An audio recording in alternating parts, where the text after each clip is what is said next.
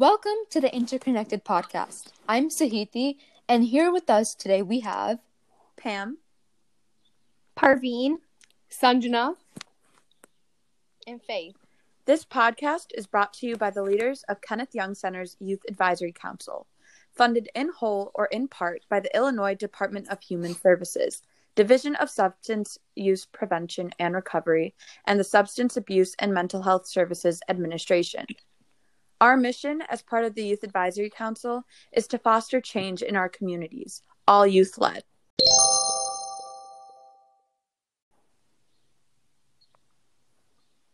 We brought to you, we bring this podcast to you because of the current events in today's world. Due to the passing of George Floyd's death by police, police brutality, this was an imperial catalyst for people to support the Black Lives Matter movement. However, that sounds great, but people more so treat it as a trend and it and something to support their image.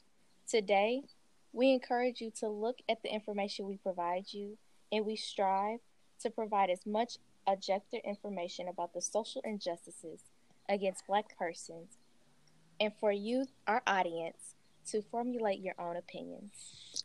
So, the first topic we wanted to talk about was systemic racism, what it is, and how we see it in our daily lives.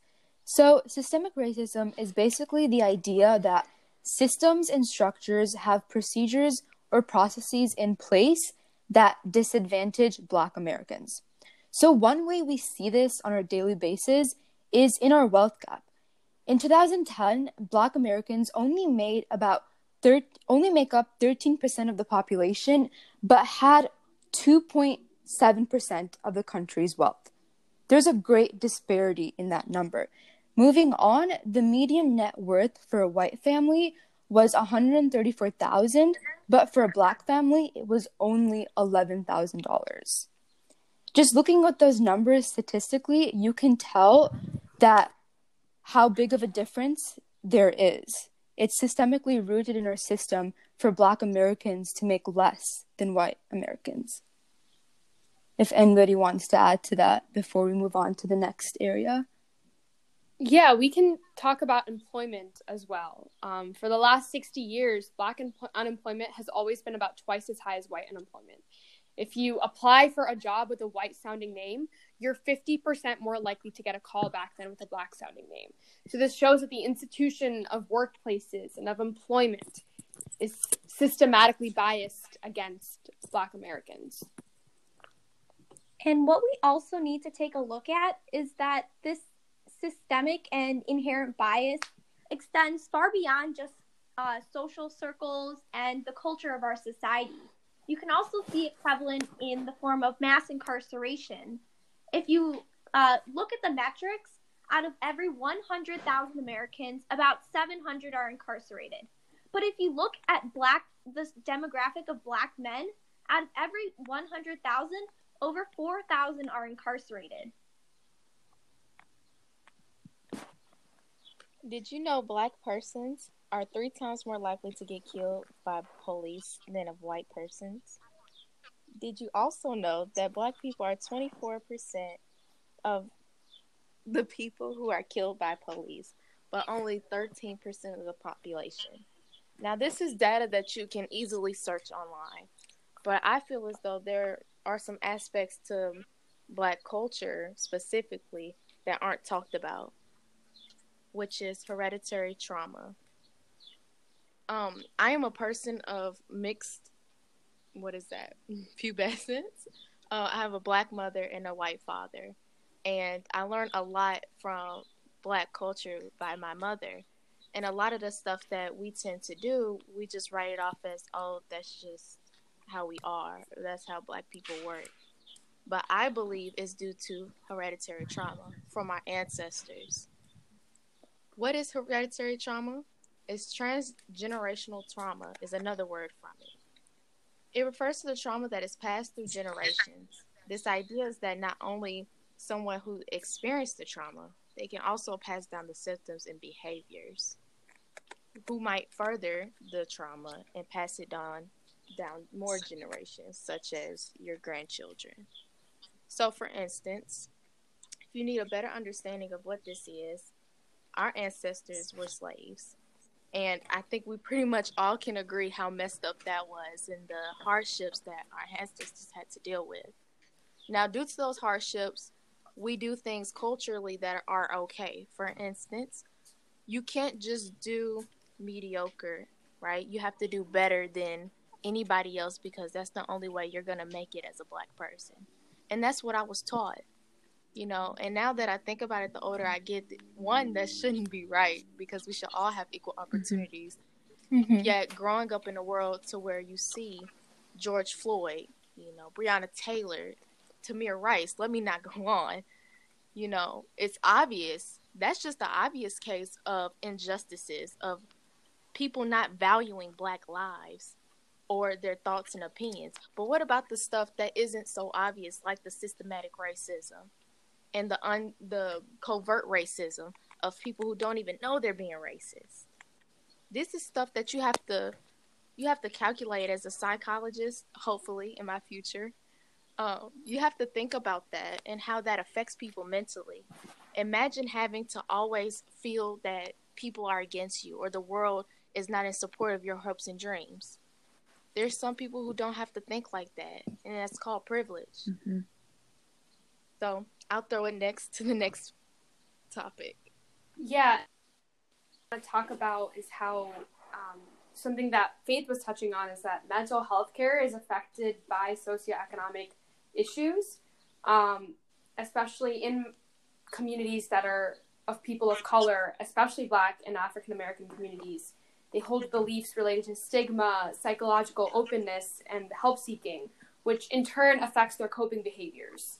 So you know, there's also a stigma because of this generational trauma to against seeking out mental health help. And I want to add on. Sorry to interrupt. Oh, go ahead. but if you just listen to the data that we just shared, you know, we as Black Americans have what three times more unemployment. We don't make as much money as our white mm-hmm. counterparts, and mental health care.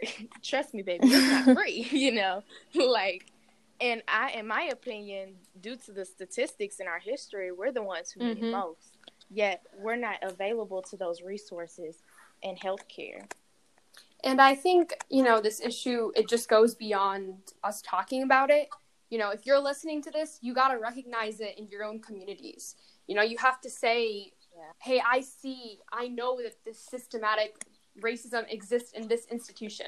We didn't talk about the school system, but it exists there too we didn't talk about the government, but it exists there too. You have to go out there and open your eyes and see that there are issues that exist in every single system. Mm-hmm. And that's just the first step to it. Once you become aware, you can't just sit down and stay silent. You need to go out there and group up with some peers and make the change that you need to see in those communities in order to help out um, your neighbors and your relatives and your classmates and your teachers.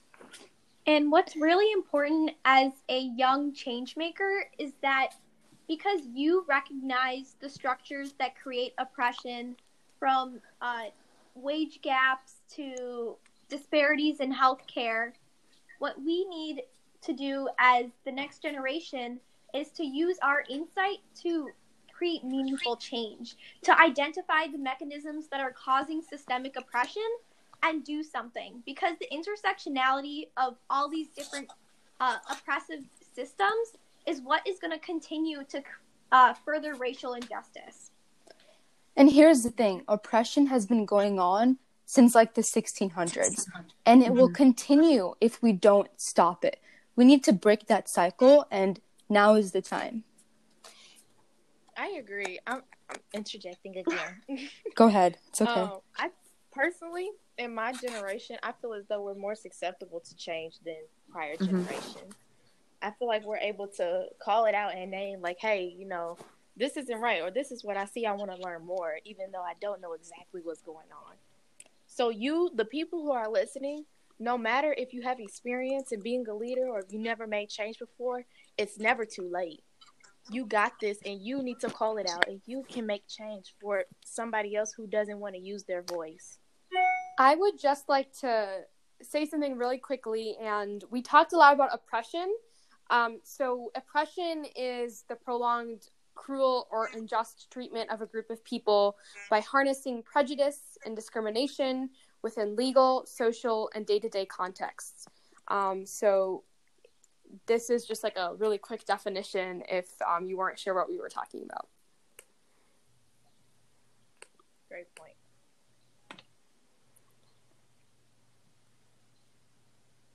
So, as we've seen um, in the recent everyday context, um, you probably have heard about the murder of George Floyd.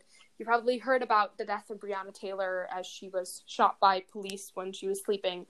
Um, and this has really brought to light a conversation that should have that has been going on in black communities but is only really now being recognized by the rest of white america um, and the rest of non-black america which is um, police brutality. So, before we touch on that, we want to talk about the history of the police system. And it was essentially created to enforce the Fugitive Slave Act and to catch runaway slaves. Um, so, we know slavery was one of those oppressive systems that we were talking about. And the Fugitive Slave Act is a law, another institution that is opp- that causes oppression. And um, this is where the police started. So in 1704, slave patrols first formed in South Carolina because white Southerners lived in fear of possible slave rebellions.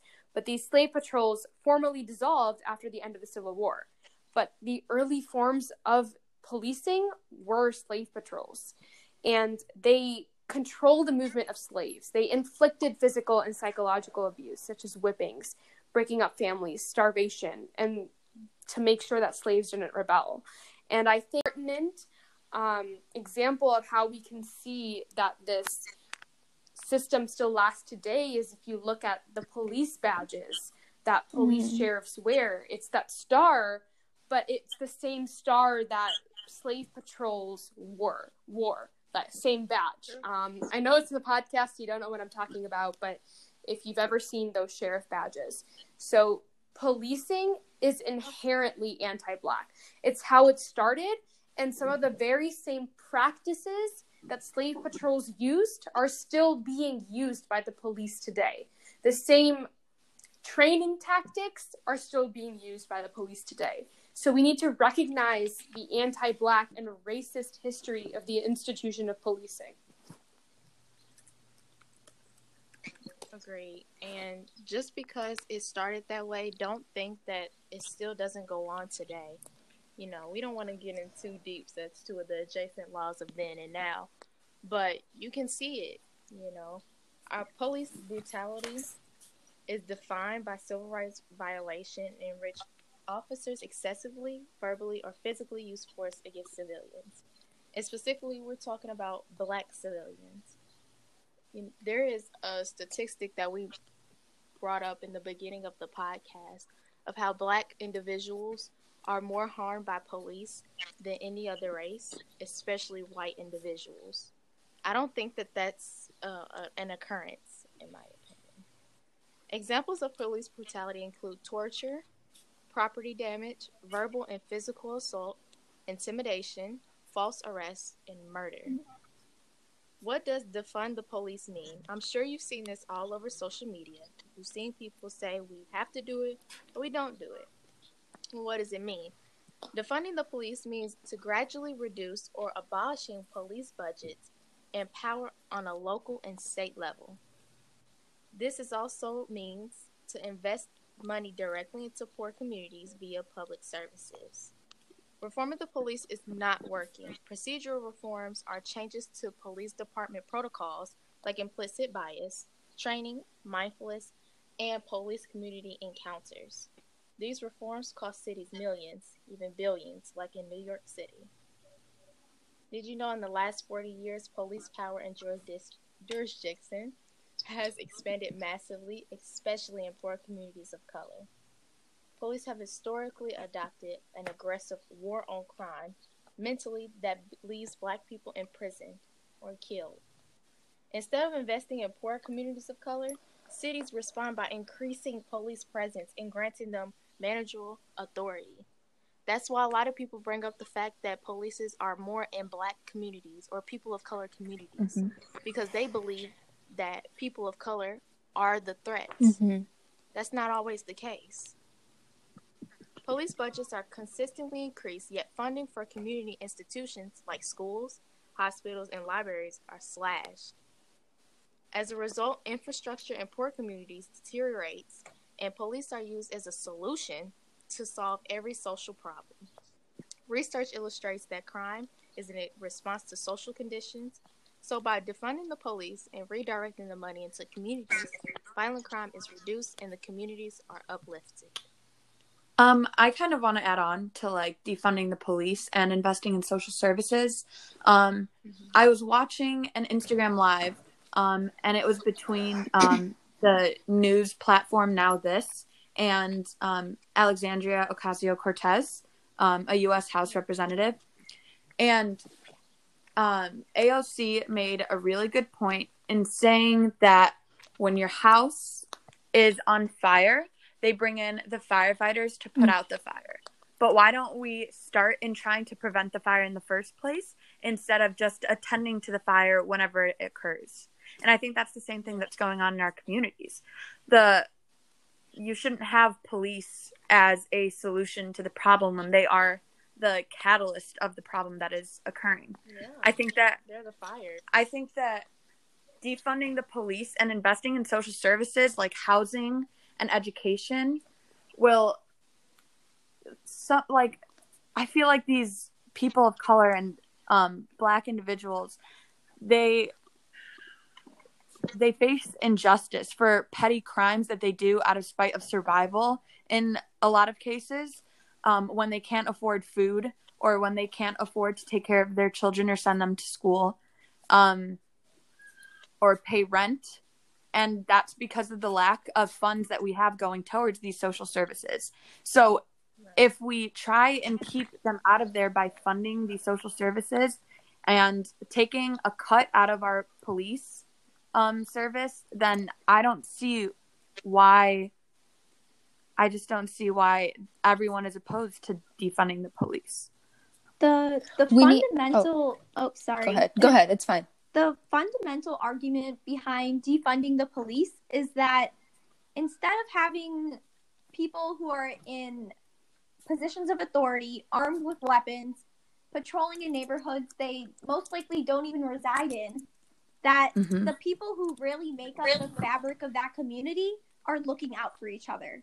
The people who should be responding to crises in that community are the people who are best equipped to deal with those crises. Taking away the res- uh, reducing the responsibilities of the police and giving it to people who are in roles such as mental health service providers or social workers or just neighbors and friends, finding alternatives to policing by reinvesting in the community.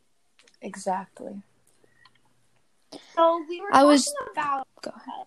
so we were talking about the police state and the police institution, police brutality, the history of that system.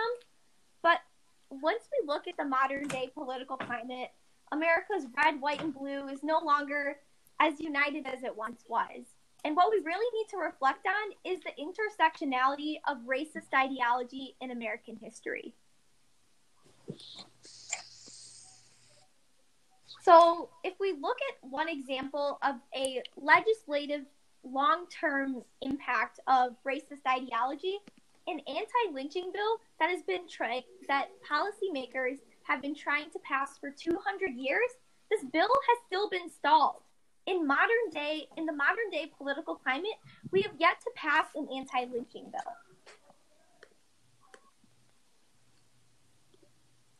I wonder if y'all have heard. Um, I should Google the name, but an individual was hanged, and to my opinion, it was a very obvious lynching. Mhm. But um, they wrote it off as a I suicide. saw Really? that. And that has happened Yeah. So multiple many times. times. Yes. Wow. What about the man who's the only black individual in NASCAR or Mhm. some type of Yeah. car competition, they had a noose Yep. outside of his. Bubba I saw that. Wallace. Like what? His name was Bubba Wallace, and he's the only, um, Yep. I think, like uh, top, like he's the, the only person in NASCAR's first circuit who's black. Um, and I think that also speaks volumes. That's great. If you look at NASCAR, it was only recently that they removed the Confederate flag, that they banned the Confederate flag, excuse me, from Mhm. being displayed at their facilities. It took until 2020 for them to do that. Right. And for the listeners who are infuriated, you have every right to be infuriated. And in my opinion, you should use that anger to make change or identify the injustices within where you reside or in your school's institutions. Um, so youth voice is really important in these discussions, and we really want to make sure we're uplifting them. However, we're not professionals. By no Yeah. means. We're just trying to give you our uncandid opinions and bare bones facts. So please be wary of the words we may say because we are human.